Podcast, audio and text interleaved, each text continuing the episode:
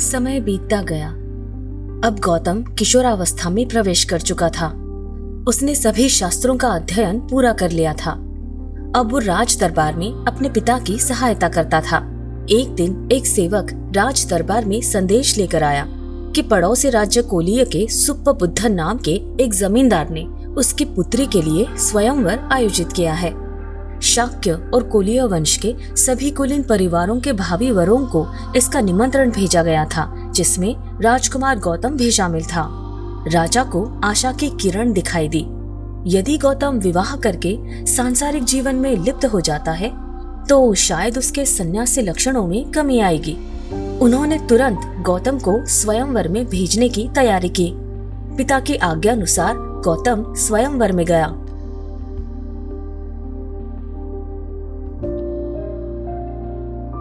सुप्प बुद्धा ने सभी अतिथियों का स्वागत किया।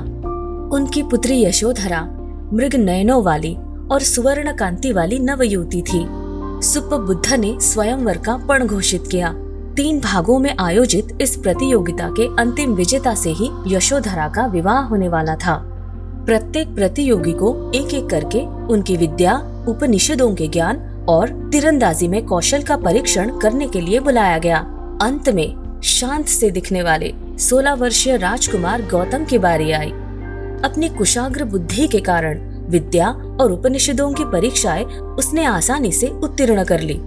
उसके तेजस्वी चेहरे के शांत भाव एक क्षण के लिए भी नहीं डगमगाए। अंत में धनुर्विद्या की बारी आई। गौतम ने गहरी सांस लेकर निर्धारित लक्ष्य पर तीर चलाया, जो अचूक निशाना था।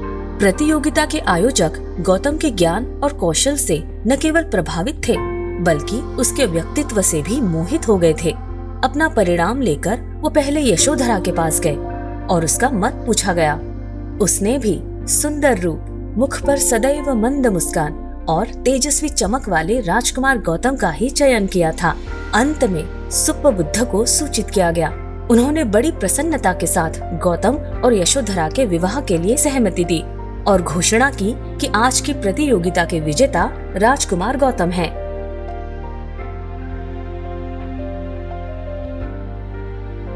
कपिल वस्तु में ये शुभ वार्ता सुनकर राजा और रानी बहुत खुश हुए उनके पुत्र ने न केवल क्षत्रियता की कठोर परीक्षा उत्तीर्ण कर ली थी, साथ ही एक कुलीन परिवार की सुंदर युवती से उसका विवाह भी होने वाला था थोड़े दिनों बाद इस युवा जोड़े का विवाह कपिल वस्तु में काफ़ी धूमधाम से मनाया गया। विवाह में आसपास के राज्यों से खास लोग पहुँचे थे।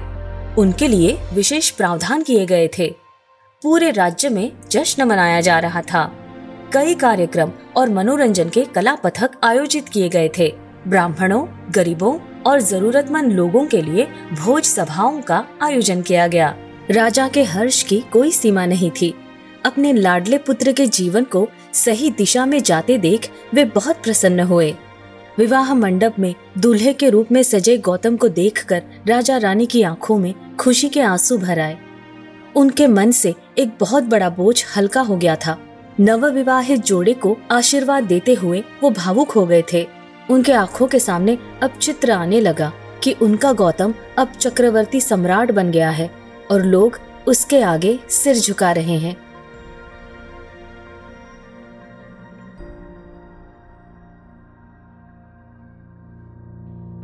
गौतम के विवाह को अब कई वर्ष बीत गए थे। इन वर्षों में उसने एक आदर्श पुत्र और पति के सभी उत्तरदायित्वों का निर्वाह भी किया था। लेकिन कभी कभी वो विचलित होकर अकेले ही गलियारों में घूमता रहता था, या बहुत देर तक बागीचे में चुपचाप बैठा रहता था। हालाँकि उसे खुश रखने की राजा की आज्ञा का सब पालन कर रहे थे, लेकिन विवाह के बाद से वो अधिक अंतर्मुखी हो गया था। इसीलिए राजा की चिंता फिर बढ़ गई थी। एक दिन राजा शुद्धोधन महल में राज दरबार का कार्य समाप्त कर अपने मंत्रियों के साथ बागीचे में सैर करने जा रहे थे। बसंत ऋतु के आगमन से बागीचा फलों फूलों से खिल उठा था। अनेक रंगों के गुरांस फूलों से वृक्ष आच्छादित हो गए थे। आगे जाकर उन्होंने गौतम को एक पेड़ के नीचे बैठे देखा। राजा को अपने शरीर में फिर से कंपन महसूस हुआ। लेकिन कुछ ही सप्ताह पहले रानी गौतमी ने उन्हें शुभ समाचार दिया था कि गौतम अब पिता बनने वाला है और वो दादा बनने वाले हैं। तब उनके हृदय में फिर से आशा जागी थी कि अब गौतम ज़रूर बदल जाएगा। राजा ने शाक्य वंश के सभी परिवारों को शाही भोज पर आमंत्रित करके इस खुशखबरी की घोषणा की थी। तभी ऐसा लगा जैसे दूर से कोई पुकार रहा हो। चकित होकर राजा ने देखा तो उनके मंत्री उन्हें बुला रहे थे। वे अपने स्वप्न रंजन से बाहर आए और गौतम अभी भी वृक्ष के नीचे ध्यान मग्न था। अपने ही विचारों में मग्न राजा अपने चारों ओर की दुनिया भूल गए थे। वो गौतम के पास गए। ध्यान में बैठे अपने पुत्र की छवि को निहारते रहे। कितना सुंदर था उनका पुत्र।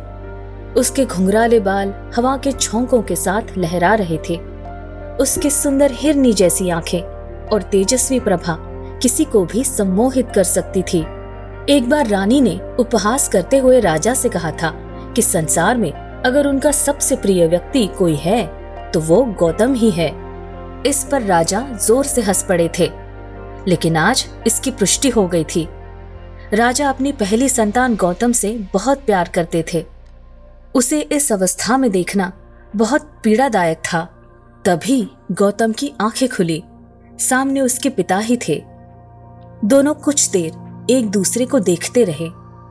अपने पिता की आँखों में आँसू देखकर गौतम ने उसका कारण पूछा। कुछ नहीं, ऐसा कहकर राजा गौतम को वापस महल में ले गए।